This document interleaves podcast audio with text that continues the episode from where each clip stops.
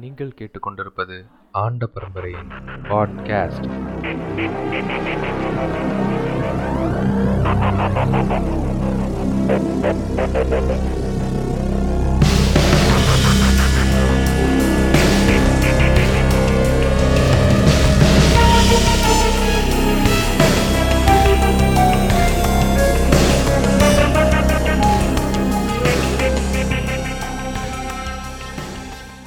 வணக்கம், நான் தானோஸ் பேசுகிறேன். இந்த ரெண்டாவது சீசனில் அவங்க எல்லாத்தையும் ரொம்ப சந்திக்கிற ரொம்ப சந்தோஷம்.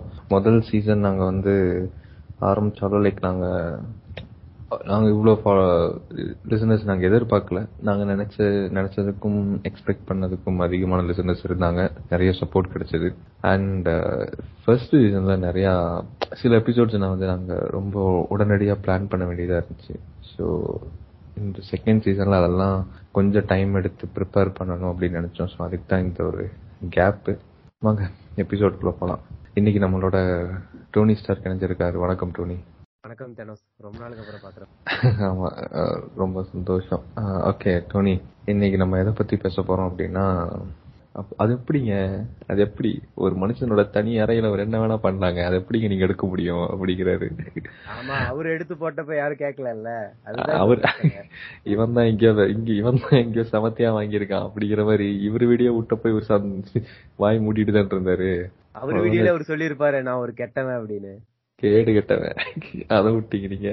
ஐயோ சரி, தவத்தாயின் தவள் புதல்வன், என்ன சொல்றது, இந்த மண்ணின் மைந்தன் செந்தமிழன் சீமானை பத்தி தான் நம்ம பேச போறோம். இந்த சீமானை பத்தி நான் என்ன முதல் விஷயம், நான் இப்போ லேட்டஸ்டா அவன் சொன்ன விஷயத்துல இருந்து நான் இப்ப ஆரம்பிக்கிறேன். கேடி ராகவன் அவங்களுடைய விஷயத்துல இருந்து, இவன் என்ன ஒரு திமிர் இருந்தா, இப்படியே நான் கேக்குறேன், என்ன ஒரு திமிர் இருந்தா யாரும் செய்யாத விஷயத்த செஞ்சுட்டாரா அப்படின்னு கேட்பான் இவன். ஆமா, அவரு செஞ்சதை எடுத்து போட்டப்ப அவருக்கு இப்படித்தானே தோணி இருக்கும், இதுல யாரும் செய்யாததா, என்ன எடுத்து போட்டாங்களே அப்படின்னு. அதுதான் அவரோட மனக்குமுறல்களை நம்ம கிட்ட இன்னொருத்தர் மூலியமா வெளிக்காட்டுறாரு, அவ்வளவுதான். மத்தபடி வேற எதுவும் இல்ல.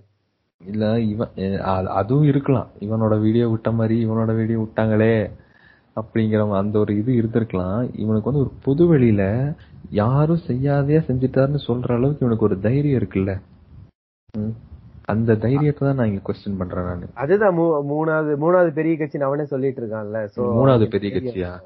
ஓ, ஓட்டு வாங்கினது கட்சியா? அது மூணாவது பெரிய கட்சி இல்ல இல்ல, அவன் ஓட்டு வாங்கி கிழிச்சான்.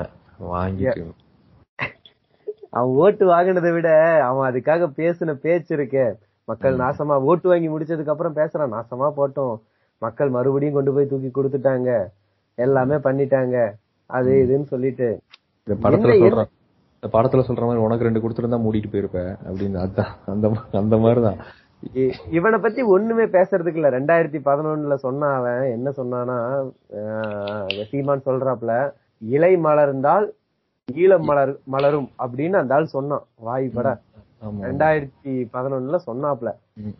இப்போ இலை வேறு நான் வேறு அப்படின்னா, அதாவது அவனுக்கு அவன் எந்த மைண்ட் செட்ல இருக்கான்னு நம்மளுக்கே புரிஞ்சுக்க முடியல. அவன் ஒரு ஈழத்தை வச்சு அரசியல் பண்றாங்கிறது நமக்கே தெரியும். நார்மலா அவனை ஃபாலோ பண்ற எல்லாருக்குமே, அதாவது இத்தனை நாள் அவன் கூட அவன் ஸ்டார்ட் பண்ணும்போது, அவன் கரியர் ஸ்டார்ட் பண்ணும்போது இருந்த யாருமே இப்ப அவன் கூட இல்ல. ஆமா ஆமா, இப்ப ராஜீவ் காந்தி எல்லாம் பாத்தீங்கன்னா இப்ப அவர் டிஎம்கேல சேர்ந்துட்டாரு. சோ இவன் அந்த ஈழம் அப்படிங்கிற ஒரு பிரச்சனையை இவன் ரொம்ப பிரதானமா எடுத்துட்டு இவன் அது மேலேயே அவன் கட்சியை பில்ட் பண்றான். ஈழத்தமிழர்களை இவன் ஒரு பேஸா பயன்படுத்திக்கிட்டான் அவன் கட்சிக்கு. ஐ மீன் இப்போ பயன்படுத்திக்கிட்டும் இருக்கான். அவங்கதான் அவன் கட்சியோட மூலதனமே.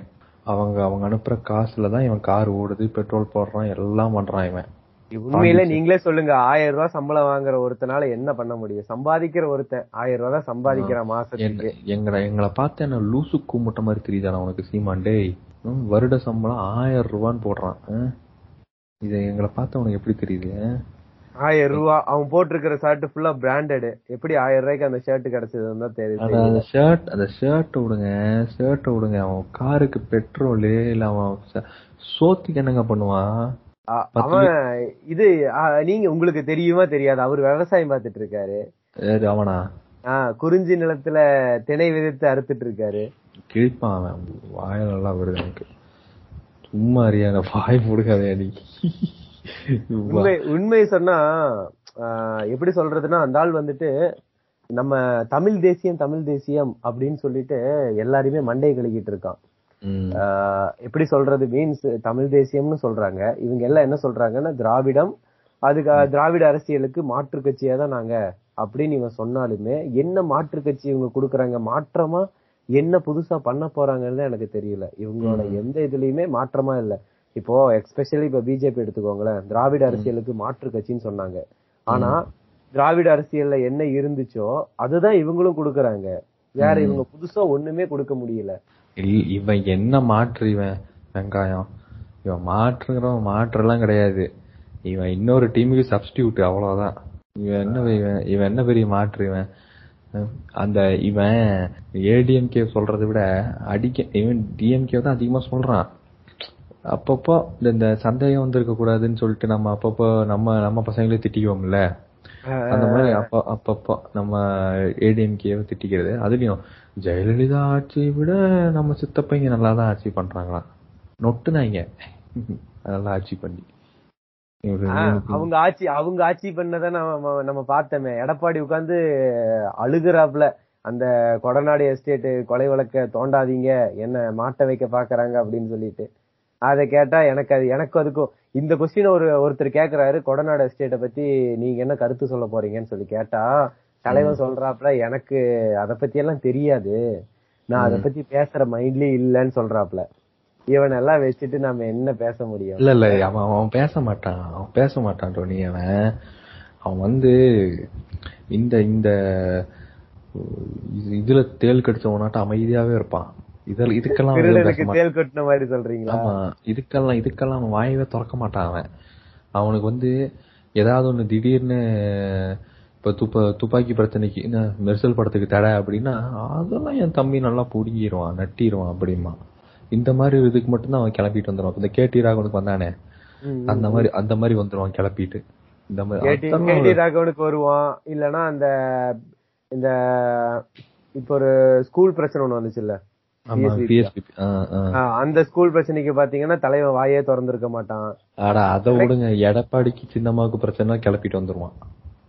தலைவன் போய் நான் ஒரு அணிலா இருந்து செயல்படுவேன் அப்படிமா, அணிலா இருந்து செயல்படுவேன் பைத்தியக்காரன். இன்னுமே இவனை நம்பிட்டு ஒரு 10 பசங்க இருக்கானுங்க பாத்தீங்களா, 10 ஆளுங்க. அவனுங்களை பாக்கும் போது எனக்கு இன்னும் பாவமா இருக்கு. நான் சொல்றேனே இவனை வந்து ஃபாலோ பண்றேன். நான் இப்ப ரீசெண்டா வந்து ஒரு 2-3 பேத்துக்கிட்ட பேசினேன். நான் வந்து கிளப் ஹவுஸ்ல ரீசெண்டா கொஞ்சம் ஆக்டிவா இருக்கிறதுனால நான் சில பேத்துக்கிட்ட நான் பேசுறப்போ அவங்க சொல்றாங்க, சில பேர் வந்து ரொம்ப உண்மையா சீமானை பிடிச்சிருக்கு அப்படின்னு சொல்றாங்க. நான் அவங்களை வேணும்னே கொஞ்சம் டீஸ் பண்ற மாதிரி கேள்வி எல்லாம் கேட்கறது உண்டு. அவங்க வந்துட்டு சீமானை வந்து எப்படி பாக்குறாங்க அப்படின்னா, அவன் வந்து ஒரு ஹீரோயிக் ஸ்ட்ரக்சர் மாதிரி அவனை பாத்துக்கிட்டு. நான் கேட்டேன் அவன்கிட்ட, ஒரு ஏன் அவனை வந்து இப்படி பண்றீங்கன்னா, அவர் வந்து நம்மளுடைய தாய்மொழிக்காக பேசுறாரு, நம்ம இனத்துக்காக பேசுறாரு அப்படின்னு சொல்லிட்டு அந்த ஒரு எமோஷனல் இது இருக்குல்ல, ட்ரிகர் பாயிண்ட் இருக்குல்ல, அவனை அந்த எமோஷன் தாய்மொழி தாய். இப்ப இருக்கிற யங்ஸ்டர்ஸ் வந்துட்டு ஃபர்ஸ்ட் ஆஃப் ஆல் ஒன்னு சொல்லணும்னா, ஆக்ஷன் அந்த மாதிரி இருக்கிறவங்களை வந்துட்டு ரொம்ப லைக் பண்ணுவாங்க. இப்ப அதுதான் இவரும் பண்றாரு. இவரு என்ன பேர், அதுதான் சின்ன பசங்க ரொம்ப. எனக்கு அந்த ஃபர்ஸ்ட் டைம் ஓட்டர்ஸோட ஓட்டு ரொம்ப அதிகம்.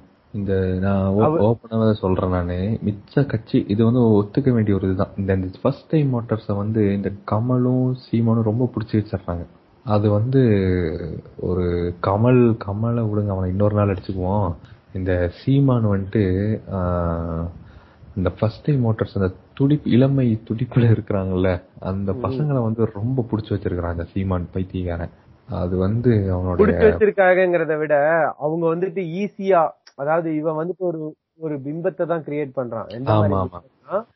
நான் வந்து வந்தா எல்லாத்தையும் அடிச்சிருவேன், நான் வந்து ஒத்தாலா இந்த நாட்டையே மாத்திடுவேன் அப்படிங்கிற ஒரு பொய்யான பிம்பத்தை இது பண்ண பாக்குறான். அதாவது ஸ்டேட்டுக்கும் சென்ட்ரலுக்கும் இருக்கிற பவர் கூட அவனுக்கு ஒழுக்கமா தெரியாத ஆளு என்ன பண்ண போறான். ஜிபி முத்து சொல்ற மாதிரி நக்கு அப்படிதான் சொல்லணும் இவனை எல்லாம். அதுதான் சொல்லணும் இவன்ட்டு எல்லாம் உட்காந்துட்டு. இவன் வந்து வருவானா, கையெழுத்து போடுவானா, கொண்டு போய் என்னது என்னங்க அது சொல்லுவானே, நெய்தல் படை அமைச்சிட்டு போய் போர் புரிஞ்சிட்டு வந்துவானா? ஏன்டா டே சீமனே, உனக்கு ஏதாவது அறிவு இருக்காடா? அரசியல் என்ன தெரியுமாடா உனக்கு? அரசியல் லாஸ்ட் நார்மலா இவனுக்கு அரசியல் தெரியல, இவனுக்கு அரசியல் தெரியாதுங்கிறது எல்லாருக்கும் தெரியும், ஈஸியா மாட்டி பாப்பலான்னு. இந்த இதுல அது வேற என்ன, இந்த ஒரு ஸ்டேட்டுக்கு எவ்வளவு பவர் இருக்குங்கிற ஒரு நார்மல் எத்திக் கூடவா தெரியாது இவனுக்கு. அவனுக்கு தெரியாது. அவனுக்கு இப்போ எல்லாரும் சொல்ற மாதிரி ஒரு விஷயம் நீ பண்ண போற அப்படின்னாதான் அதுக்கான விஷயங்களை நீ தெரிஞ்சுக்கணும் இல்லையா? இப்ப நாளைக்கு நான் இப்ப ஒரு சம்மு போட போறேன், ஒரு ப்ராப்ளம் மேக்ஸ் ப்ராப்ளம் போட போறேன்னா அதுக்கான ஃபார்முலா அதெல்லாம் எனக்கு தெரிஞ்சிருக்கணும். இந்த நாய் தான் எதுவுமே ஆக போறது இல்லையே, சும்மா வாய்க்கு வந்தது தானே பேச போறான் இவனுக்கு. ஆனா இவன் அந்த சினிமா பாணியில அந்த கதை எழுதுற டாக்டிக்ஸ் எல்லா பக்கமும் யூஸ் பண்ணிட்டு இருக்கான். அததான் பார்க்கும்போது எனக்கு தெரியும் இவன் சரி இவன் இங்கதான் ஏதாவது பண்ணா அங்கேயா ஏதாவது கிழிச்சான்னு பார்த்தா அங்கேயும் எதுவும் கிழிக்கல. படத்துலயும் என்ன கிழிச்சான் இவன்? ஒன்னும் கிழிக்கல. முன்னாடி நீங்க பாத்திருப்பீங்களே பயங்கரமா ராஜராஜ சோழன் கெட்ட போட்டுட்டு வந்துருக்கு.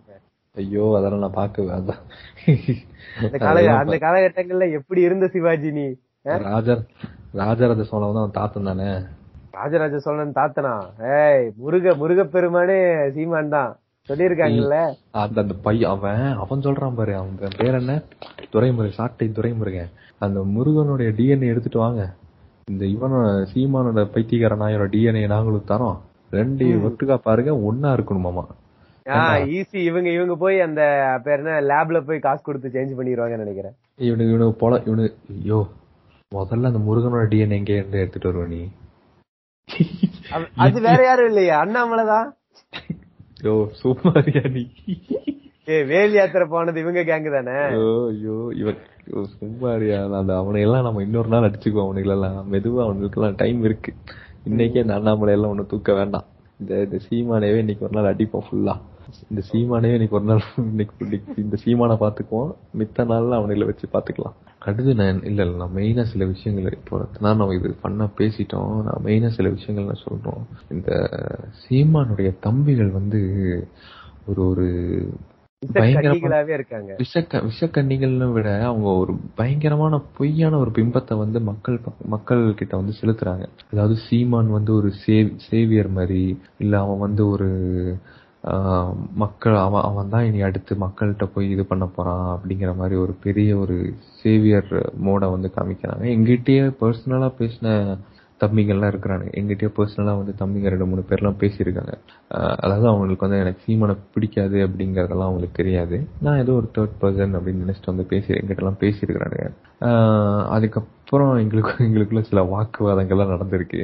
அந்த மாதிரி சில தம்பிகள் அவனை கொண்டு போய் ஸ்ப்ரெட் பண்றாங்க மக்கள்கிட்ட. அண்ணன் இந்த மாதிரி பண்றாரு அப்படின்னு சொல்லிட்டு சில பேர் அவனை பார்த்த இப்ப வெளியிருக்கிறவங்களுக்கெல்லாம் பரவாயில்லப்பா, யாரோ ஒருத்தன் தமிழ்நாட்டுல ஏதோ கத்திக்கிட்டு கிடக்குறான் அப்படின்னு தெரியுது. அது நமக்கு தானே தெரியும் அது ஒரு பைத்தியம் அப்படின்னு. அவங்களுக்கு அது ஒரு இதா தெரியுது. சரி சம்வன் இஸ் தேர் அப்படின்னு சொல்லிட்டு அவங்க அதை நினைச்சுக்கிட்டு இருக்காங்க. இப்போ அதுவும் இல்லாம அவங்க இந்த யூடியூப் ஆன்லைனை ரொம்ப எஃபெக்டிவா யூஸ் பண்ற ஒரு கட்சி அவங்க, இந்த நாம் தமிழர் அப்படிங்கிறது. இப்பவுமே கிசாமே சுமி எனக்கு அவங்களோட கிசாமே சொல்றதான் நான் இங்கேயும் சொல்ல விரும்புறேன்.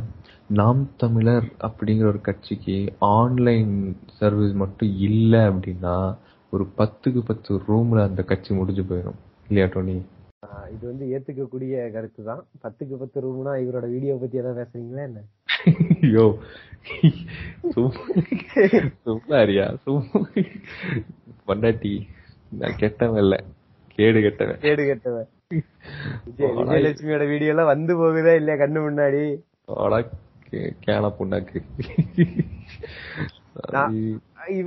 உண்மையிலுமே என்னை பொறுத்த வரைக்கும் இவங்க ஒரு தனியா தீவிரவாத அமைப்பு செயல்படுத்தலாம் அப்படிங்கிற மைண்ட் செட்ல இருக்காங்கன்னு நினைக்கிறேன். இல்ல அவன் தாலிபானுக்கு சப்போர்ட் பண்ண வீடியோ கூட இப்போ அது பழைய வீடியோ, பட் ஸ்டில் அந்த தாலிபான் பத்தி பேசின வீடியோக்களை இப்ப ரீசெண்டா எல்லாரும் ட்ரெண்ட் வேற பண்ணிட்டு இருந்தாங்க. தாலிபானை பத்தி இவனுக்கும் தாலிபானை பத்தி ஒரு புரிதலும் கிடையாது. அவனுங்க எதுக்கு சண்டை போடுறானுங்க? அவனுங்க எப்படி சொல்றதுன்னா ஒரு பெண்களை பெண்களா மாதிரி இல்ல, அது ஒரு அடிமைகள் மாதிரி நடத்துற ஆளுங்க அவனுங்க. அவனுங்களை எப்படித்தான் இவன் அக்செப்ட் பண்ணிக்கிறான்னு தெரியல. ஒரு பேசுறதா இருந்தா ஒரு நியாயம் வேண்டாமா? எதுக்காவது சப்போர்ட் பண்ணி பேசுறதுக்கு முன்னாடி அதை பத்தி ஒரு புரிதலாவது வேணும்ல. இல்ல இப்படி ஒரு இந்த கட்சியில எப்படி இவங்க காளியம்மா எல்லாம் இருக்கிறாங்க, அவங்க இவ்வளவு நாள் சஸ்டெயின் பண்றாங்க அந்த கட்சியில இருந்து, அதெல்லாம் எனக்கு இன்னும் புரியவே இல்லை. இந்த ரீசெண்டா நம்ம இந்த எலெக்ஷன் டைம்ல வந்துட்டு சானிட்டரி நாப்கின் பத்தின ஒரு இது இது ஒரு இஷ்யூ போச்சு.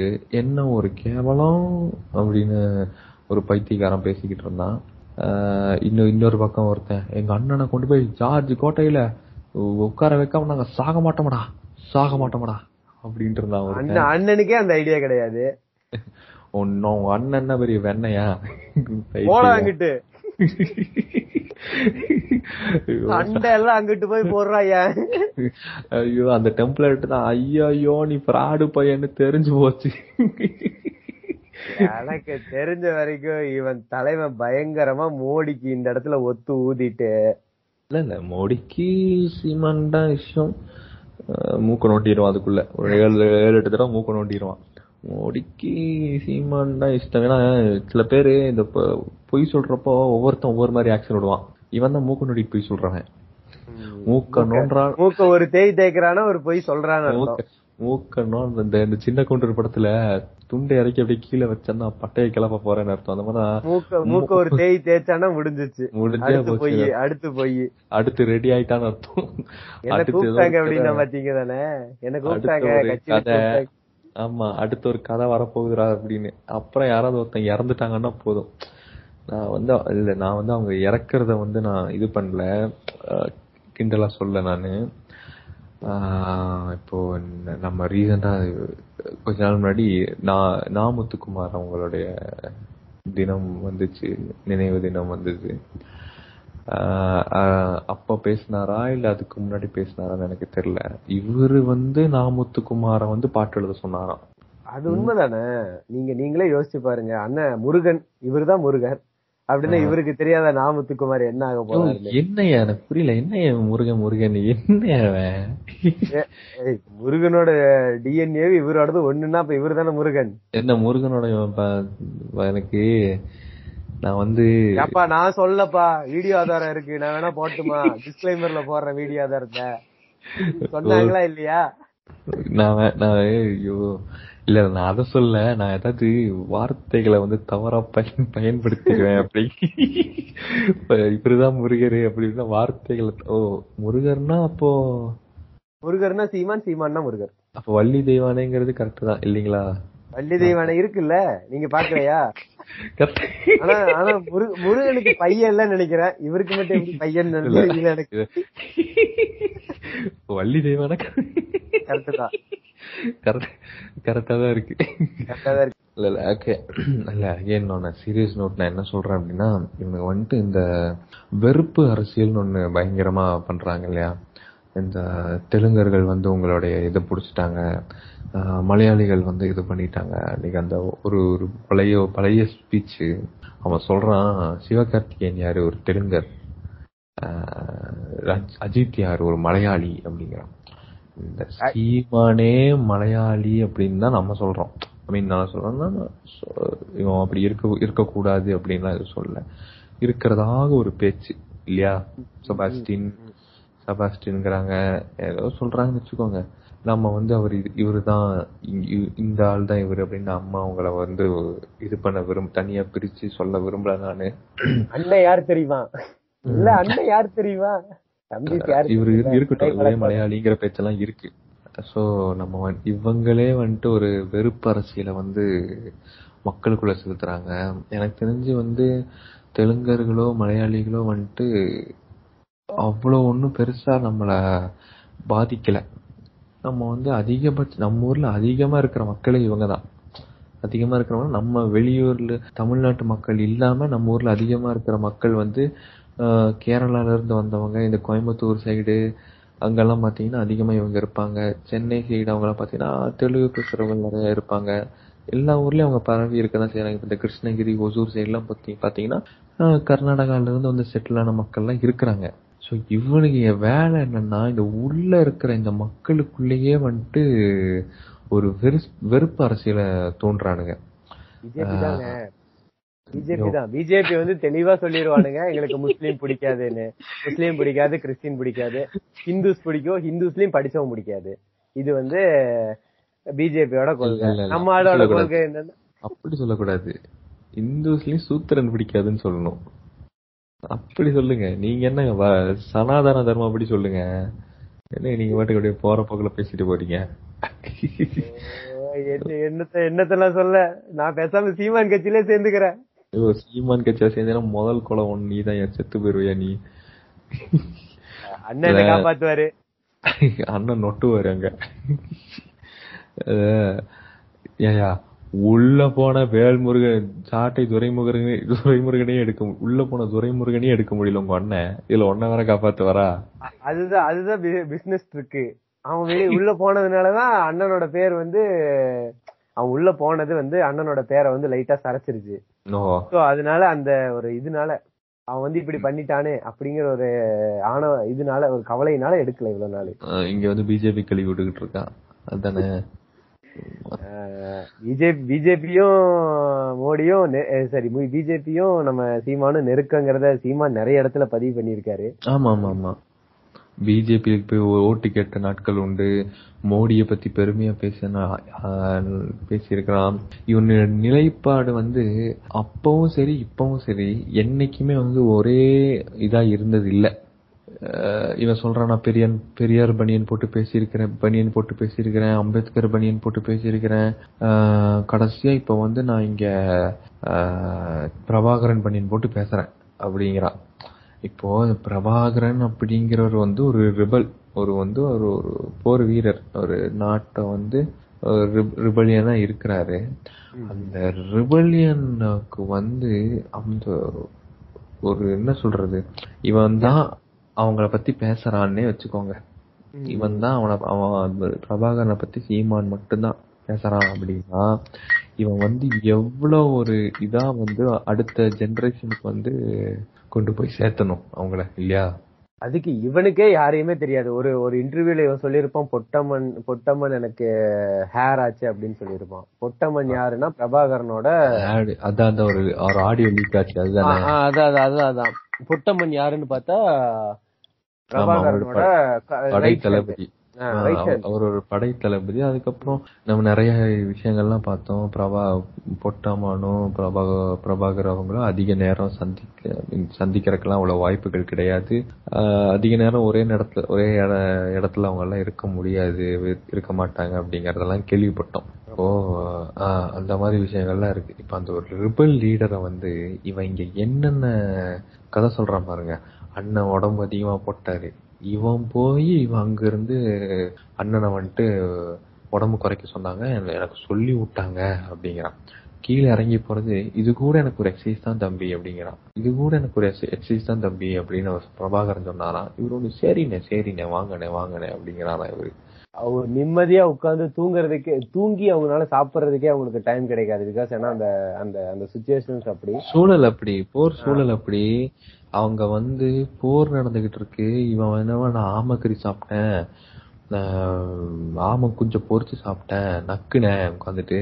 ஒரு என்ன சொல்றது, ஒரு சீமானோட மைண்ட் வைஸ் எப்படி தெரியுமா இருக்கும். சீமான் தம்பிகளை பார்த்து, யாரா நீங்க கோமாளி, காசு செலவு பண்ணி என்ன வந்து பாத்துட்டு இருக்கீங்க. ஐயோ இந்த சீமான் கட்சியில போய் சேர்றவங்கள இவர் ஒரு புக்கு ஒன்று எழுதியிருப்பாரு.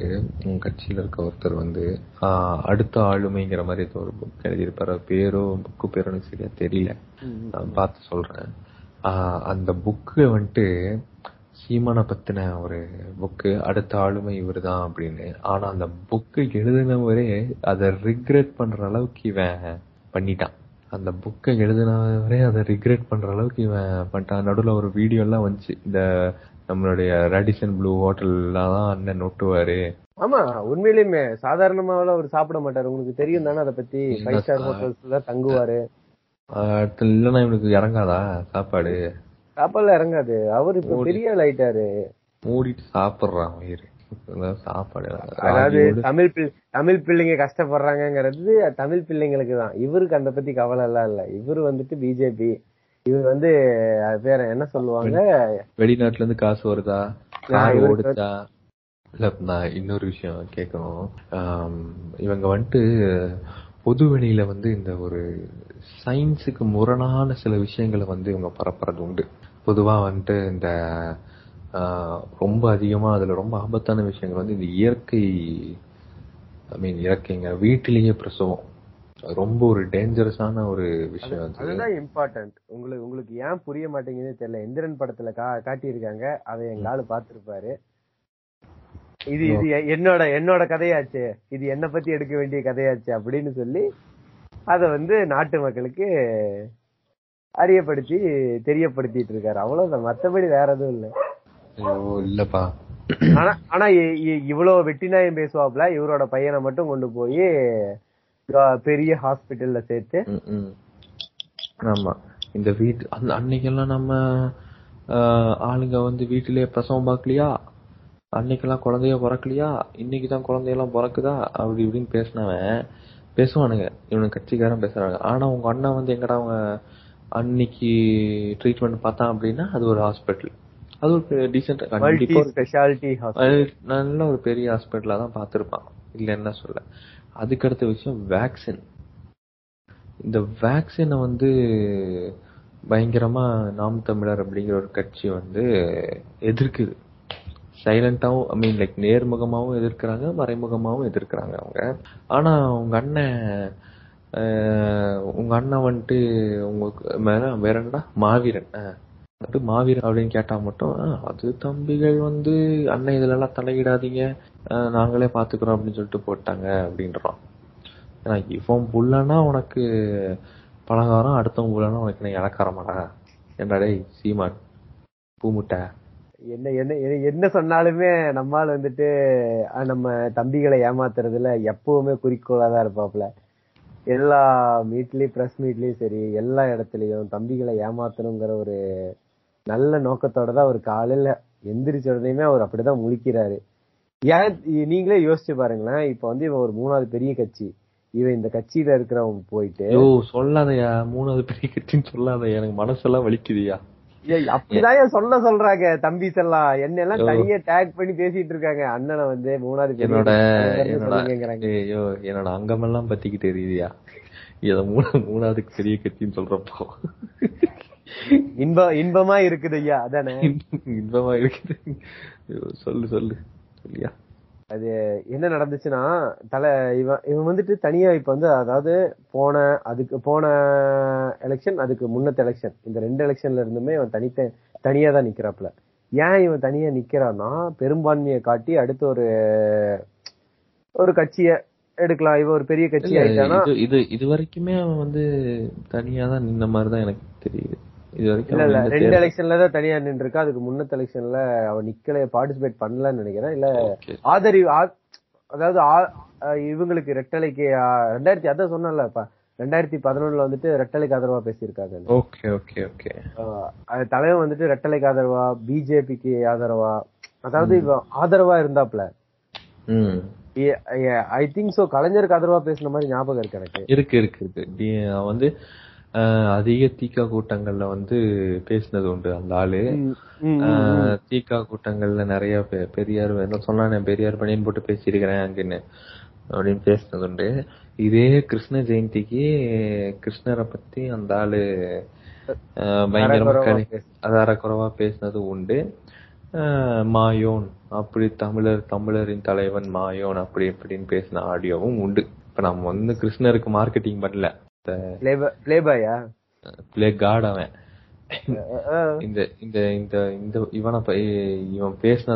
இருக்கேன் நானு. சொல்லுங்க சொல்லுங்க, நீங்க சொல்லலாம். இல்ல இந்த அவன் சொல்றேன் நானு, இதே மாதிரி மாயோன் இரும்பு தேசத்தின் கரும்பு மனிதனை பத்தி நீங்க பேசாம வேற யாரு பேச போறா? ஐயோ, நான்லாம் அவனை பத்தி பேசல. இந்த மாயோன்னு அவன் பேசுறதையும் நம்ம பார்த்துருக்கிறோம். ஸோ இந்த மாதிரி ஒரு ரெட்ட நிலைப்பாடு அவன்கிட்ட வந்து ரொம்ப அதிகம் உண்டு. ஸோ அவன் கட்சியில வந்து நீங்க இப்போ டென்ட் கோட்டை விக்கி எடுத்துக்கோங்க, அவர் வந்து அவ்வளோ சப்போர்ட் நாம் தமிழருக்காக சப்போர்ட் பண்ணி தான் நிறைய வீடியோ போட்டிருக்காரு. ஆனா இன்னைக்கு அவரோட நிலைமை என்ன இல்லையா? அவருக்கு வந்து உண்மை தெரிஞ்சிருச்சு இல்ல. ஆனா இன்னைக்கு அவருடைய நிலைமை என்ன? அவர் வந்து தெரிஞ்சிட்டாரு இவன் யாரு என்ன இவன் வந்து ஒரு சிம்பிளா சொல்றேங்க, இவன் ஏமாத்துறாங்க மக்களை அப்படின்னு அவர் தெரிஞ்சுக்கிட்டாரு.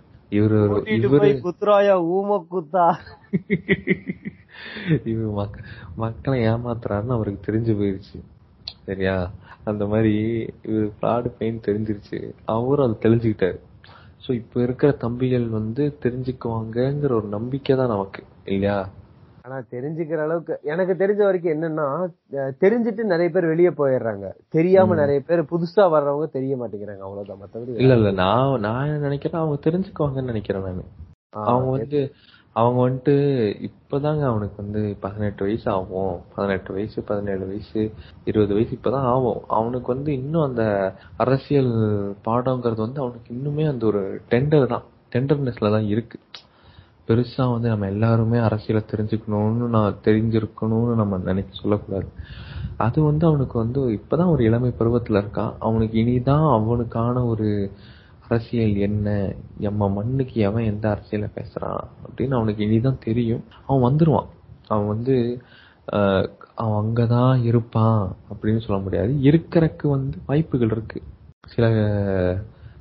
ஒரு சில அதாவது எம்ஜிஆர் கிட்டயும் சரி, கலைஞர் கிட்டயும் ஒரு பயங்கரமான ஒரு இது இருந்துச்சு, ஒரு டாக்டிக்ஸ் இருந்துச்சு. என்னன்னா, அடித்தட்டு மக்கள் இருக்காங்கல்ல, அந்த மக்களை வந்து எம்ஜிஆர வந்து அதாவது ஒரு கடவுள் ரேஞ்சுக்கு பாக்குற மாதிரிதான் எம்ஜிஆர் போர்ட்ரேட் பண்ணிருப்பாரு. ஓகேவா, அதே மாதிரிதான் இவரையும், அது பேர் என்ன, கலைஞரையும் அப்படிதான், ஜெயலலிதாவை நீங்க பாத்தீங்கன்னா அப்படிதான் தெரியும். அவங்களை வந்து அப்படிதான் அவங்களை வந்து அப்படிதான் காட்டியிருப்பாங்க. அவரும் அந்த மாதிரிதான் நடந்துப்பாங்க. ஓகேவா, பட் இருந்தாலும் அதே கான்செப்ட்லதான் நம்ம சீமான் ப்ரோவும் அதுக்கு விதிவிலக்கு இல்ல, அவரு அதுக்காக தான் இது பண்றாரு. அவரு நான் இனிமே ப்ரோனு கூப்பிட போறேன். சீமான் ப்ரோனா புரோக்கரா? Broker, BJP broker. அவரு இங்க இருந்து மார்க்கெட்டிங் பிஜேபிக்கே புரோக்கர் அவரு. இங்க அதான் இவர் இங்க வந்து எப்படின்னா கட்சியில இருக்கிற ஓட்டெல்லாம் பிரியட்டும், அதே நமக்குள்ளேயே பிரியட்டும்.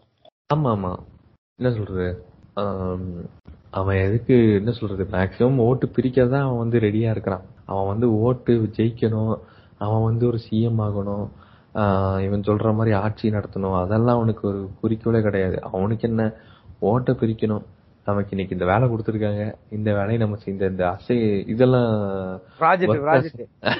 ப்ராஜெக்ட் அசைன் பண்ணுவாங்கல்ல, அந்த மாதிரி நமக்கு என்ன, ஓட்டு பிரிக்கிறது தானே வேலை, பிரிச்சிருவோம் அப்படின்னு சொல்லிட்டு ஒவ்வொருத்தரையா ஒவ்வொரு பக்கம் கார்னர் பண்ணி பிரெயின் வாஷ் பண்ணி மக்களை என்னமோ இவன் தான் ஒரு சேவியர் மாதிரி. இப்ப வந்து அவன் வளர்றாங்க, இல்லைன்னு சொல்ல வேணாம், வளர்ந்துட்டுதான் வரான். அவன் கட்சி வளருது. ஆனா அதே கட்சி அந்த வளர்ச்சி ஸ்டேபிளா இருக்குமா அப்படின்னா இல்ல. ஒரு ஏடிஎம்கே, டிஎம்கே இல்ல பிஜேபி மாதிரியான ஒரு ஸ்டேபிளான கட்சியா அது வளருமா அப்படின்னா, நாம் தமிழரோ இல்ல மக்கள் நீதி மையத்துக்கோ நம்மளால இப்போ அந்த ஒரு கேரண்டி நம்ம கொடுக்க முடியாது இல்லையா. பிஜேபி தமிழ்நாட்டுல ஸ்டேபிளான கட்சியா இல்ல, ஸ்டேபிள்னு சொல்ல, ஐ மீன் இங்க ஸ்டேபிளான கட்சின்னு சொல்ல, அது ஒரு கட்சியா வளர்ந்து வருதுல்ல, ஒரு ஸ்டேபிள் குரோத் கட்சியில இருக்கா. இப்ப இருக்கிற கோமாளி கண்டிப்பா முடிச்சு விட்டுருவான். அவன் ஒரு பைத்தியக்கார அண்ணாமலை. கொஞ்சமாவது அவனுக்கு ஒரு அறிவு இருந்தா ஐபிஎஸ் வேலையை விட்டுட்டு அவனாவது இங்க வருவானா? ஏங்க, இது பவருங்க. ஐபிஎஸ்ங்கிறது அவனுக்கு வந்து ஒரு பதவி. ஆனா இங்க என்ன கிடைக்குது, கொங்கு நாடு.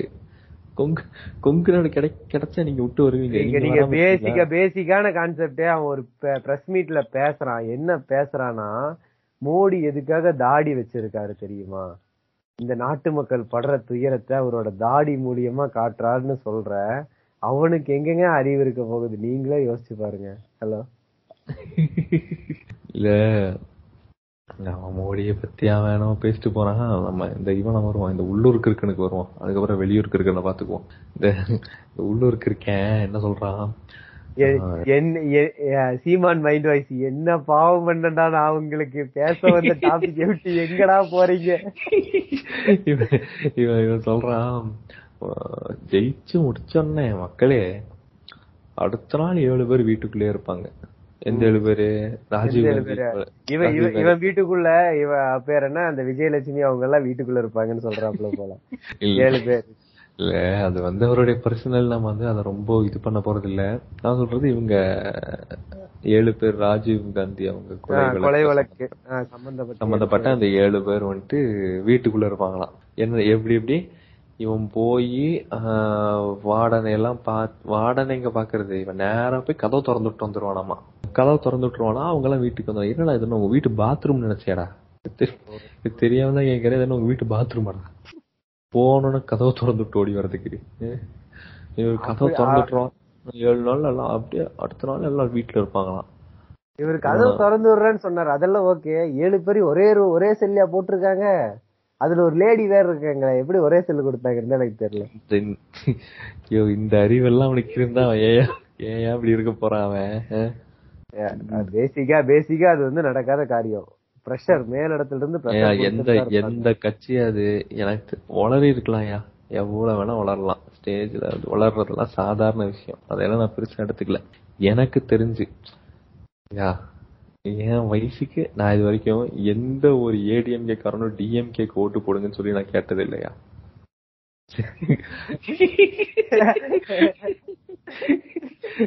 ஆனா இந்த நான் கேட்டேன், எப்ப பார்த்தாலும் டிஎம்கேன்னு வாயில வந்து வந்து உதயசூரியன் ஓட்டு போடுங்க உதயசூரியன் சொல்லி ஓட்டு கேட்டு ஜெயிக்க வச்சாப்புல. ஜெயிக்கிற பக்கம் நிக்கிற பாப்பா. எந்த ஒரு கட்சி இது வரைக்கும் இந்த மாதிரி ஓட்டு கேட்டு நான் பார்த்ததே இல்ல. இவனுக்குன்னு என்ன சொல்றது, அடுத்த கட்சி ஓட்டு போட சொல்லி. எனக்கு தெரிஞ்சு இந்த ஊர்லதான் இவன் இந்த மாதிரி ஆட்கள்லாம் இருக்கிறாங்கன்னு நான் நினைக்கிறேன். வாய்ப்பு இருக்கு, இந்த ஊர்லதான். இது இல்லாம நான் ஒண்ணு சொல்லணும்னு நினைச்சேன். என்னன்னா, நாங்க இப்ப சொல்ற நிறைய இடத்துல வந்துட்டு உங்களுக்கு ஒரு மாதிரி காமெடி மாதிரி தோணலாம். பட் ஆனா காமெடி இல்லைன்னா இது என்னடா இவனுங்க பாட்டு பைத்திய மாதிரி வளரிட்டு இருக்காங்கன்னு தோணலாம். அது உங்களுக்கு அப்படி கிடையாது. அரசியலை ஃபுல்லா இதை ஃபாலோ பண்ணீங்கன்னா நாங்க சொல்ற எல்லாமே அவர் ஆல்ரெடி பேசின ஃபன் தான். இல்ல ஆமா, இது நாங்க பேசுறது வேணா சும்மா அப்படி ஜாலியா ஏதோ சும்மா 2 ஃப்ரெண்ட்ஸ் எங்கேயோ உட்காந்து பேசுற மாதிரி இருக்கலாம். பட் ஆனா இதுக்குள்ள வந்து கொஞ்சம் சீரியஸான இஷ்யூ தான்.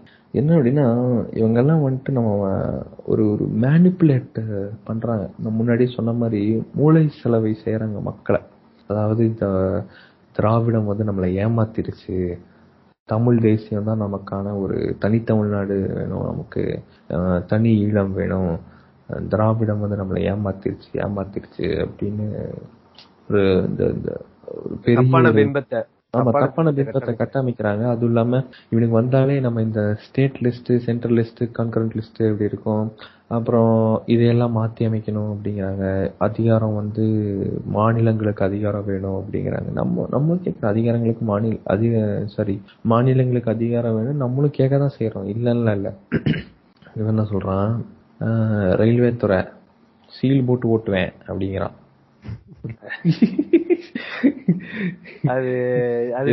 சென்ட்ரல் கவர்மெண்ட் என்னடா பிரியாணி போட்டலாமாடா சீல் போட்டு, சீல் போட்டு சென்ட்ரல் கவர்மெண்ட்ரா கொஞ்சம் புரிஞ்சு பேசுறா, நீ பாட்டுக்கு சீல் போட்டு எப்படா ஓட்டுவ. இல்ல அவன் கேக்குறாங்க, அத வந்து மாநில அரசுக்கு குடுக்கறதான். அவன் மாநில அரசுன்னு சீல் போட்டு ஓட்டுவானா, மாநில அரசுன்னு. எப்படி ஒரு ட்ரெயின், எப்படி இவன் பேசுறதெல்லாம் ஒரு நடைமுறைக்கு ஒவ்வாத ஒரு காரியம். அதாங்க, அது இவன் தான் பேச. இத வந்து யாரு பேசினா, அது இவன் தான். அவன் பேர் எல்லாம் எனக்கு தெரியல. அந்த அண்ணன் உட்கார வைக்காம சாக மாட்டான்டா. நீங்க அந்த வீடியோஸ் பாத்துருந்தீங்கன்னா தெரிஞ்சிருக்கும். ஆமா, யாராவது வீடியோ பாத்துருந்தீங்க, நிறைய பேர் பாத்திருப்பீங்க. பட் புதுசா கேக்குறவங்களுக்கு வந்து தெரியாது. நீங்க சும்மா சர்ச் பண்ணி பாருங்க, தெரியும் நினைக்கிறேன். இப்ப நான் இன்னொரு விஷயம் வந்து, ஆமா நீங்க சர்ச் பண்ணி பாத்தீங்கன்னா கூட உங்களுக்கு அதெல்லாம் தெரியும். இன்னொரு விஷயம் என்ன அப்படின்னா, இந்த குழந்தைகளை வந்து ஸ்கூல் படிப்பை பத்தி அவன் ஒரு இது சொல்றான். அவனுடைய எல்லாரையுமே போருக்கு அனுப்புறதுக்காக தயார்படுத்துற முயற்சி. அது நீங்கதான் அதை தப்பா புரிஞ்சுட்டு பேசுறீங்க. பட் என்னிடமே அது வந்து போர் பயிற்சி நிலையில. நான் அதை சொல்ல, நான் என்ன சொல்றேன் அப்படின்னா, இவன் வந்துட்டு இவனுடைய கல்வி முறைன்னு ஒண்ணு சொல்றான்ல, ப்ரொபோஸ் பண்றான்ல, இது வந்து நான் ஆட்சிக்கு வந்தா நான் இதெல்லாம் பண்ணுவேன் அப்படின்னு சொல்லிட்டு. சோ அந்த கல்வி முறையில வந்து என்னென்ன பிரச்சனை இருக்கு அப்படின்னா, இவன் சொல்றான் என்னுடைய ஒரு மனிதன், அந்த மனுஷனுடைய ஒரு திறமை ஒன்று இருக்குல்ல, அந்த திறமைக்கான ஒரு கல்வி ஒண்ணு இருக்கு, அந்த அந்த கல்வி நான் கொடுப்பேன் அப்படிங்கிறான். ஒரு மனுஷன் அதாவது ஃபர்ஸ்ட் எல்கேஜி யூகேஜி இதை வந்து குறிஞ்சி முல்லை அப்படின்னு மாத்திடுவாராம். குறிஞ்சி முல்லையில என்ன பண்ணுவாங்கன்னா, குறிஞ்சி முல்லை இந்த ஸ்டூடெண்ட்ஸ் வந்து இந்த குறிஞ்சி முல்லையில இருக்கிறப்போ அவங்களுடைய டேலண்ட் என்ன, அவங்களுக்கு என்ன டேலண்ட் இருக்கு அப்படிங்கறத வந்து கவனிச்சிருவாங்களாம். கணிச்சதுக்கு அப்புறம் இவன் ஒன்ஸ் அந்த ஃபர்ஸ்ட் ஸ்டாண்டர்ட் போனதுக்கு அப்புறம் என்ன பண்ணுவான்னா, இவனுடைய திறமைக்கான கல்வி பிளஸ் அதுக்கப்புறம் தமிழ் இங்கிலீஷ் மேக்ஸிங் சோசியல்லாம் இருக்குமா. இவன் என்ன சொல்றான், இது வரைக்கும் பாக்குறப்போ அப்பா சூப்பர் நல்லா இருக்குல்ல அப்படிங்கிற மாதிரி தெரியும். பிரச்சனை இதுக்கப்புறம் தான். என்ன சொல்றாங்க, இப்போ சப்போஸ் இந்த ஆனுவல் எக்ஸாம்ல நீங்க தமிழோ இங்கிலீஷ் மேக்ஸ் சயின்ஸ் சோசியலோ ஃபெயில் ஆனா அடுத்த கிளாஸ் போய்க்கலாம், ஓகே. ஆனா எப்ப போக முடியாது அப்படின்னா, இந்த திறமைக்கான கல்வியை ஃபெயில் ஆனா போக முடியாதான். இதே நீங்க மேக்ஸ்லயோ இல்ல சயின்ஸ்லயோ இல்ல கெமிஸ்ட்ரிலயோ இந்த மாதிரி ஒரு சப்ஜெக்ட்ல நீங்க ஃபெயில் ஆயிட்டீங்க அப்படின்னா, இல்ல மார்க்கு ஃபெயில் ஆயிட்டீங்க அப்படின்னா நீங்க போய்க்கலாம். சோ இது வந்து பேசிக்காவே ஒரு படிப்பு மேல இருக்கிற ஒரு அந்த ஜஸ்ட் லைக் தட் அப்படிங்கிற மாதிரி ஆகி போறோம் அவனுக்கு, இல்லைங்களா. இது வேற சொல்றான், இப்போ டப்புன்னு கூப்பிடுவானா, என்னடா படிக்க விருப்பம் இல்லையா, சரி போடா மாடு போயிடா போடா போடா ரெண்டு பண்ணி வாங்கி வச்சிருக்கேன் மேய்ச்சு குட்டிய பாடுறா, என்னடா இது வாழ்க்கையில இப்படிதான்டா இருக்கணும், போலா விவசாயம் பண்ற அப்படி என்னங்க பேசுறீங்க நீங்க. நார்மலா யோசிச்சு பாருங்க, ஒரு 5 பைசா கறி இருக்கு இப்படி பேசுவானா ஒரு குழந்தை கிட்ட. இப்ப நீங்க ஒரு சின்ன வயசுல இருக்கீங்க, சின்ன வயசுல நான் வந்து நீ வந்து எங்க அப்பா வந்து எங்கிட்ட வந்துட்டு நீ என்ன ஆக போற அப்படின்னு சொல்லி கேட்டா நான் தெளிவா சொல்லுவேன், எங்க அப்பா கிட்ட டாக்டர் ஆக போறேன்னு ஒரு நாள் சொன்னேன். எனக்கே ஞாபகம் இருக்கு, அடுத்த நாள் எங்க அப்பா கேட்கும்போது டாக்டரா போறியா விவசாயம் வர்றான் பூண்டு மவனே. என்னன்னா எனக்கு தெரிஞ்ச வரைக்கும் சின்ன வயசுல வந்துட்டு அப்பா வந்து என்ன கேட்பாருன்னா, நீ என்னப்பா அடுத்து ஆக போற அப்படின்னு சொல்லி கேட்டா, நான் 2வது படிக்கும் போது என்ன ஆகும்னா ஒரு இதாகலாம், இப்ப என்ன டாக்டர் ஆகலாம். அதுக்கப்புறம் ஒரு 5வது படிக்கும் போது டாக்டர் ரொம்ப கஷ்டம், இன்ஜினியர் ஆகலாம்னு நினைச்சேன். 6வது 7வது படிக்கும் போது இன்ஜினியர்லாம் வேண்டாம், பேசாம நம்ம டீச்சர் ஆயிடலாம் அப்படின்னு நினைச்சேன். அதுக்கப்புறம் நான் நினைச்சது எதுவுமே நடக்காம வேற ஒண்ணு புதுசா நடந்துச்சு, அது வேற பிரச்சனை. பிகாஸ் ஏன்னா 5வது 6வது வரைக்குமே நம்மளால தெளிவான முடிவு எடுக்க முடியாது. அப்படி இருக்கும்போது இவர் எப்படி 2வதுலயே கத்துப்பார், 2வதுலயே ஒரு பையனுக்கு இதுதான் பிடிக்கும் அப்படிங்கிறது எப்படி மாத்துவாருன்னு எனக்கு தெரியல. இல்ல இல்ல இவன் சொல்றது பாத்தீங்கன்னா, அதான் அந்த ஃபெயில் ஆயிட்டான்னு சொல்லிட்டா அடுத்த கிளாஸ் போய்க்கலாம் அப்படிங்கிறான். இப்ப வந்து ஒரு முதல்ல ஒரு குழந்தையோட ஆம்பிஷன்ங்கிறது வந்து ஒரு நிலை இல்லாததுதான். ஆமா, அந்த அதாவது 10 வயசு வரைக்கும் ஒரு குழந்தையோட ஆம்பிஷன்ங்கிறது நிலை இல்லாததுதான். 10 வயசு மேலேயே இருக்கட்டுங்க, நம்ம இப்ப பெரிய ஆம்பளைங்களுக்கே போய் இங்க ஆம்பிஷன் என்ன அப்படின்னா சில பேர்த்துக்கு சொல்ல தெரியாது அவங்களுக்கு. இன்னுமே நான் வந்து டாக்டர் ஆகணும் வக்கீல் ஆகணும் அப்படின்னாடி, நீ படிச்சது இன்ஜினியரிங்டா எப்படா வக்கீல் ஆகணும், அந்த மாதிரி ஆட்கள்லாம் இருக்காங்க. அதாவது என்ன, இன்னுமே பெரிய வயசு இருக்கவங்களுக்கு அந்த ஆம்பிஷன்கிற பத்தி ஒரு ஐடியா இல்லை, சின்ன வயசுக்காரங்க மட்டும் கிடையாது. சோ இப்படி இருக்கிற ஒரு விஷயத்த வந்து இவன் எப்படி ஜட்ஜ் பண்ணி அதுக்கான கிளாஸஸ் இவன் ஒதுக்கி படிக்க போறான்னு தெரியல. அதுவும் இல்லாம இவன் சொல்றான், நான் வந்து தமிழ் மட்டும் கிடையாது உலக மொழிகள் எல்லாம் சொல்லி கொடுப்பேன் அப்படிங்கிறான். சோ முதல்ல உலக மொழி சொல்லி கொடுக்கணும் அப்படின்னா, உலக மொழி சொல்லி கொடுக்கற அளவுக்கு உனக்கு இங்க டீச்சர்ஸ் இருக்கணும் இல்லையா. நீங்களே யோசிச்சு பாருங்க, தாலிபானுக்கு சப்போர்ட் பண்ற எல்லாருமே மட்டமான ஆளா தான் இருப்பான். ஏன்னா தாலிபானுக்கே அறிவு இருக்காது. நீங்க தாலிபான விடுங்க, நீங்க வந்து தாலிபான விடுங்க, எனக்கு தாலிபான்ல எனக்கு பிரச்சனையே கிடையாது. இந்த ஆளு கே டி ராகவனுக்கு சப்போர்ட் பண்ண பாருங்க, யாரும் பண்ணாததையா பண்ணிட்டான் அப்படின்னு, அதுதாங்க எனக்கு மனசே ஆற மாட்டேங்குது. அதுதான் நான் சொல்ல வரேன்.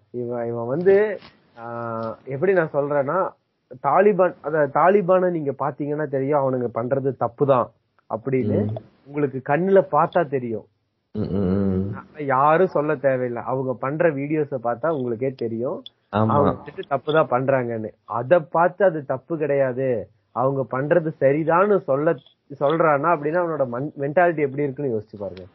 அதுதாங்க அன்பான சர்வாதிகாரம். நம்ம சீமான் ப்ரோ வந்து நல்ல மனுஷன் தான், இருந்தாலும் ஏன் இப்படி மாறிட்டாருன்னு தெரியல. சீமான் ப்ரோ அரசியல் விட்டு போயிருங்க ப்ரோ. உங்களுக்கு தான் அரசியல் வரலையா ப்ரோ? உங்களுக்கு சினிமாவும் வரல, அரசியலும் வரல, பேசாம நீங்க வந்து மேடை போயிருங்க ப்ரோ. ரெக்வெஸ்டா கேக்குறோம் ப்ரோ, போயிருங்க ப்ரோ. எங்க சஜெக்ஷன், உங்க வாழ்க்கை இன்னும் நல்லா இருக்கும். இல்லன்னா இந்த மாதிரி டெய்லி பேசுற மாதிரி இருக்கும். ஐயோ இந்த நாளு என்ன சொல்றது, ஒரு ஒரு அவனை சீரியஸ் நோட் என்ன சொல்லணும் அப்படின்னா, கான்ஸ்பிரசி தியரிஸ் அண்ட் சயின்ஸ் வந்து கான்ஸ்பிரசி ஐடியாலஜிஸ் எல்லாம் வந்து ரொம்ப ஆபத்தான ஒரு விஷயம் மனித குலத்துக்கு. ஸோ இந்த இலுமினாட்டிங்கிற மாதிரி ஹார்ப்புங்கிற கருவியை தான் வச்சு புயலை உருவாக்குறான் அப்படிங்கிறது, இந்த மாதிரி ஒரு சில விஷயங்கள்லாம் அவங்க பண்றது உண்டு. யாரு தெரியும்ல, சீமானோட கொள்ளு தாத்தா. அது சீமானே சொல்லியிருக்காப்ல. அவன் ஆயிரம் சொல்லுவான். அவன் இந்த மாதிரி விஷயத்தெல்லாம் நம்ம ஏத்துக்கிறதே இல்லை. இப்ப இந்த மாதிரி ஒரு சூடோ சயின்ஸை வந்து ஒரு கான்ஸ்பிரசி தியரியை வந்துட்டு மக்களுக்குள்ள செலுத்துறதுல வந்துட்டு இந்த நாம் தமிழர் காரங்க வந்து ரொம்ப எக்ஸ்பர்ட்டா இருக்கிறாங்க. இல்லையா, மக்கள் வந்து அந்த அவங்களுக்கு வந்து ஒரு ஈஸி அக்செப்டன்ஸா இருக்கு. இப்போ வந்து இப்போ நாம் தமிழர் காரணம் ஆயிட்டேன்னா, இப்போ அண்ணனை தான் சொன்னா கண்ட மணி திட்டு. ஏன்னா நம்மால் நல்லா ஒரு இந்த அரசியல் பண்றாப்ல, தமிழ் தேசியம்னு சொல்லிட்டு தமிழ் தமிழ் தமிழ் தமிழ்னு அந்த அரசியல் பண்றதுனால எல்லாருக்கும் ஈஸியா புரிஞ்சுக்கிறாங்க. மக்கள் வந்து அதை ஈஸியா அண்டர்ஸ்டாண்ட் பண்ற அளவுக்கு ஆயிட்டாங்க. பிகாஸ் ஏன்னா முன்னாடி இருந்து அண்ணாவோட பேச்சும் கலைஞரோட பேச்சு மட்டும்தான், அதாவது மக்களோட உணர்ச்சியை தூண்டுற மாதிரி இருக்கும் அந்த பேச்சுகளை கேட்டா. சோ பேசியே ஆட்சியை பிடிச்ச பரம்பரை நாம, அதை இன்னும் மறக்காம ஃபாலோ பண்றாரு நம்ம சீமான் ப்ரோ. இவன் ஒரு நல்ல ஒரு ஸ்பீக்கர் தாங்க. அதாவது ஒரு ஒரு சின்ன பையனை வந்து இவனுடைய பேச்சால இயக்குறான் இல்லையா. பொதுவாகவே இந்த சின்ன பசங்க டிவி பாக்குறது உண்டு, இதெல்லாம் அது மீறி இவன் யாரையும் இருக்கிறாங்கல்ல, ஒரு சின்ன பசங்களுக்கு இருக்கிறாங்க தெரியுமா, அந்த ஒரு ஈர்ப்பு வந்து இவன்கிட்ட இருக்கு. அதுக்காக எல்லாம் வந்து இந்த இவனை வந்து ஒரு ஆளுன்ட்டு எல்லாம் நம்மளால பேச முடியாது. சண்டை போடலாமா அப்படிங்கிற சண்டை போடலாமா இல்ல, நான் அதான் சொல்றேன்.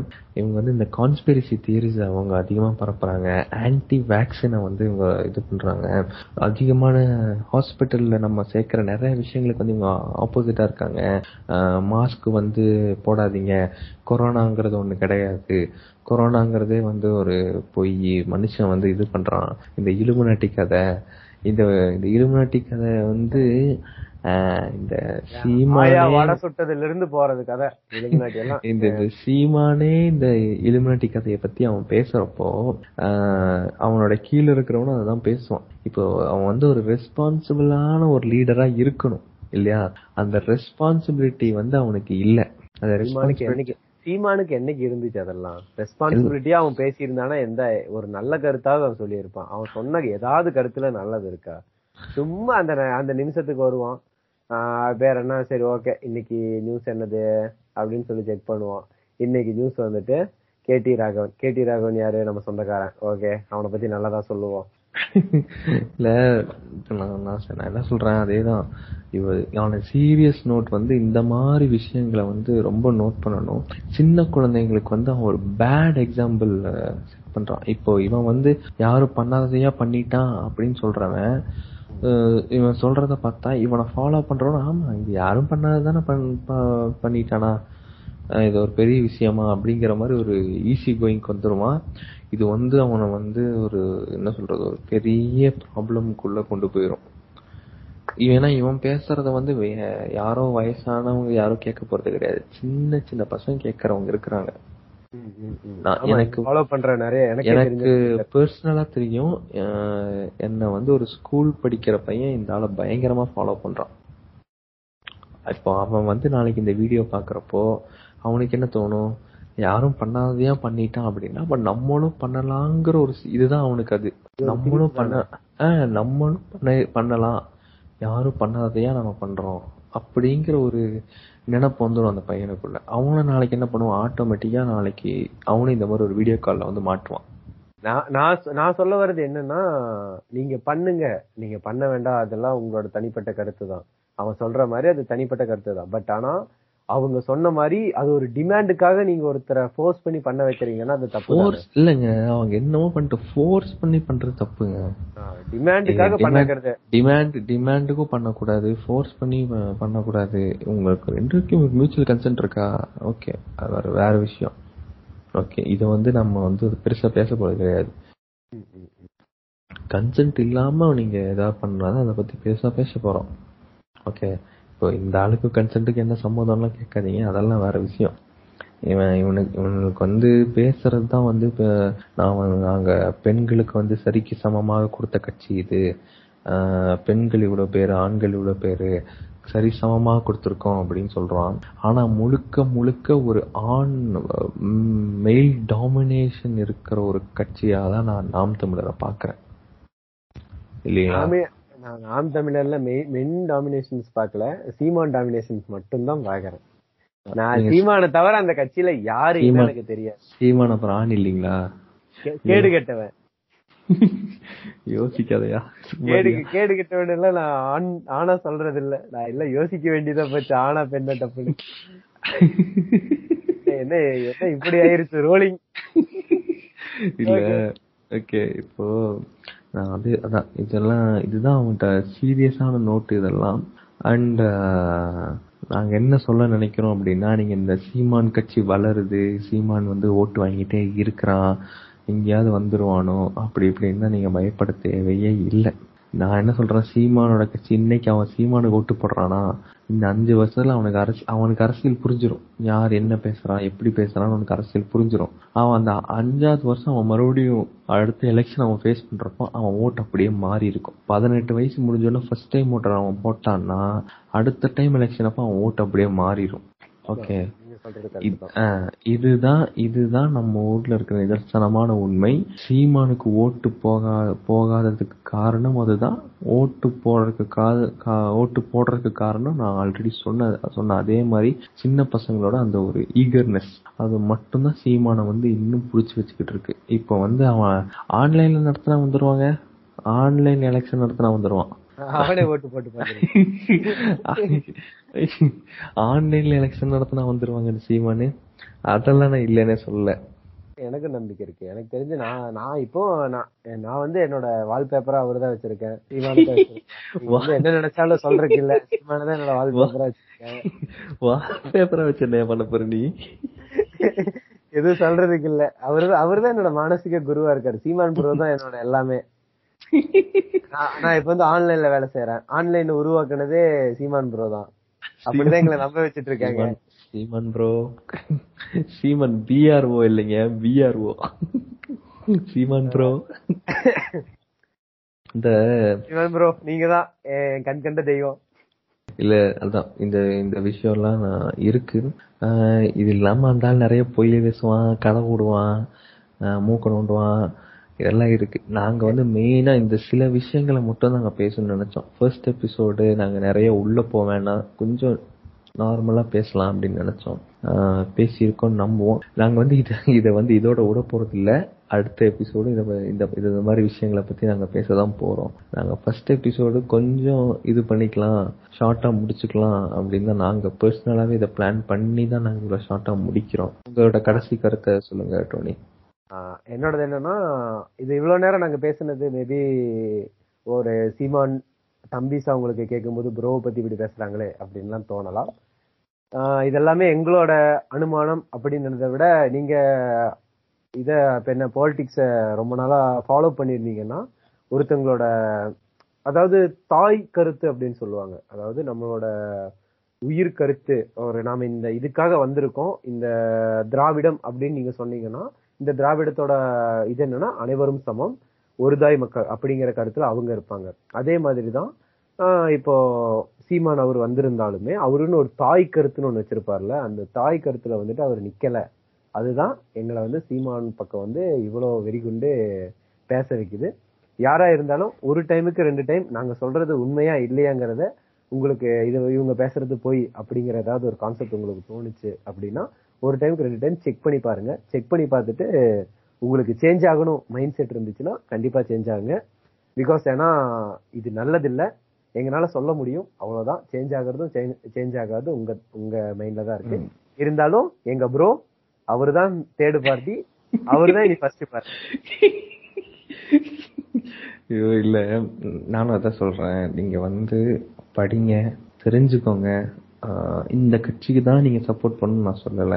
உங்களை சுத்தி என்ன அரசியல் நடக்குதுன்னு தெரிஞ்சுக்கோங்க, உங்களை வச்சு யார் அரசியல் பண்றான்னு தெரிஞ்சுக்கோங்க, உங்களுக்கான அரசியல் யார் பண்றான்னு தெரிஞ்சுக்கோங்க.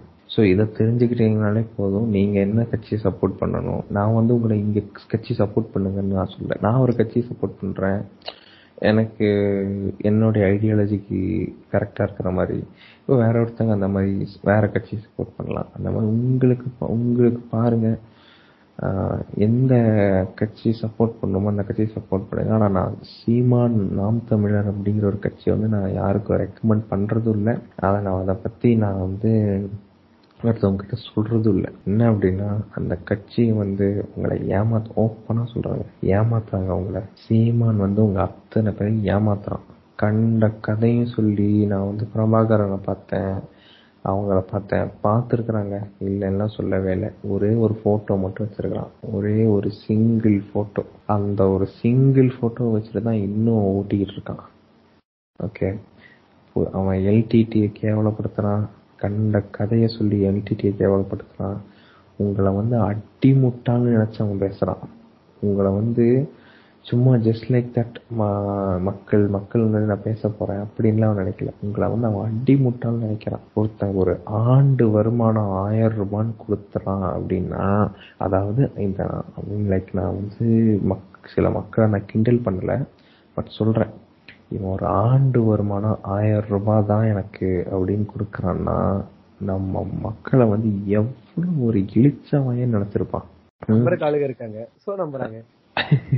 இங்க இருக்க நான் நாட்டு மருந்துகளுக்கு இம்பார்ட்டன்ஸ் கொடுக்கறேன், அது கொடுக்கறேன் அப்படின்னு சொல்லிட்டு அவன் வீட்டுல ஃபாரின் டாக்ஸ் இருக்கு, ஃபாரின் பேர்ட்ஸ் இருக்கு, இதெல்லாம் அதுக்கு வேற ஒரு லிப்லாக் கொடுத்துட்டு வேற ஒரு போட்டோ வீடியோ வேற போட்டுருவான். ஜிம்மு போறான். இதெல்லாம் இந்த 1000 ரூபாய் நான் செய்ய முடியுமா? யோசிச்சு பார்த்துக்கோங்க.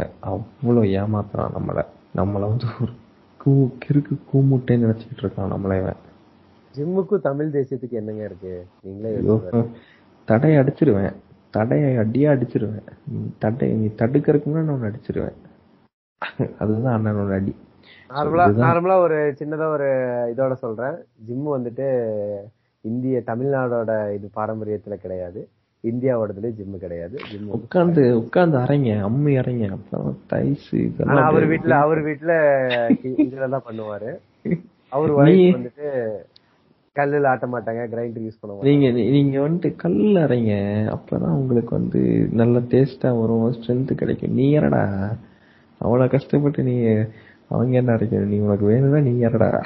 எனக்கு தெரிஞ்ச வரைக்கும் அவன் சொன்ன மாதிரி எதுக்கு இப்போ பேசிக்கான ஒரு கொஸ்டின், அவன் தமிழ் தேசியத்தை ஃபாலோ பண்றான், நாட்டு மாடுகள் நாட்டு இதுன்னு சொல்றவன் கார்ல போறான், குதிரை வண்டியில மாட்டு வண்டியில போயிருந்தா மாடு கொல்றத கொஞ்சம் கட்டுப்படுத்துவாங்க, எல்லாருமே மாட்டு வண்டிக்கு மாறுவாங்க. ஆமா, அதெல்லாம் பேசாத. Hope you like it. அவ்வளவுதான். ஏதாவது உங்களுக்கு இதுல டவுட் இருந்துச்சுன்னா நாங்க பேசுனது எல்லாமே ரியல் தான். உங்களுக்கு இதுல எந்த சந்தேகம் இருந்தாலும் நீங்க இப்படி பொய்யா பேசிட்டீங்க அப்படின்லாம் உங்களுக்கு தோணுச்சுன்னா எங்க கிட்ட கேளுங்க. கண்டிப்பா நாங்க அதுக்கு உண்டான உரிய அதுக்கான ரெஸ்பான்ஸ் நாங்க கன்ஃபார்மா அதுக்கான ரெக்கார்ட்ஸ் இருக்கு, நாங்க அதுக்கான கரெக்ட் ரெஸ்பான்ஸ் கொடுக்கறோம். அதெல்லாம் ஒன்றும் ப்ராப்ளம் இல்லை. உங்களை இன்னொரு எபிசோட்ல நாங்க சந்திக்கிறோம். நன்றி, வணக்கம்.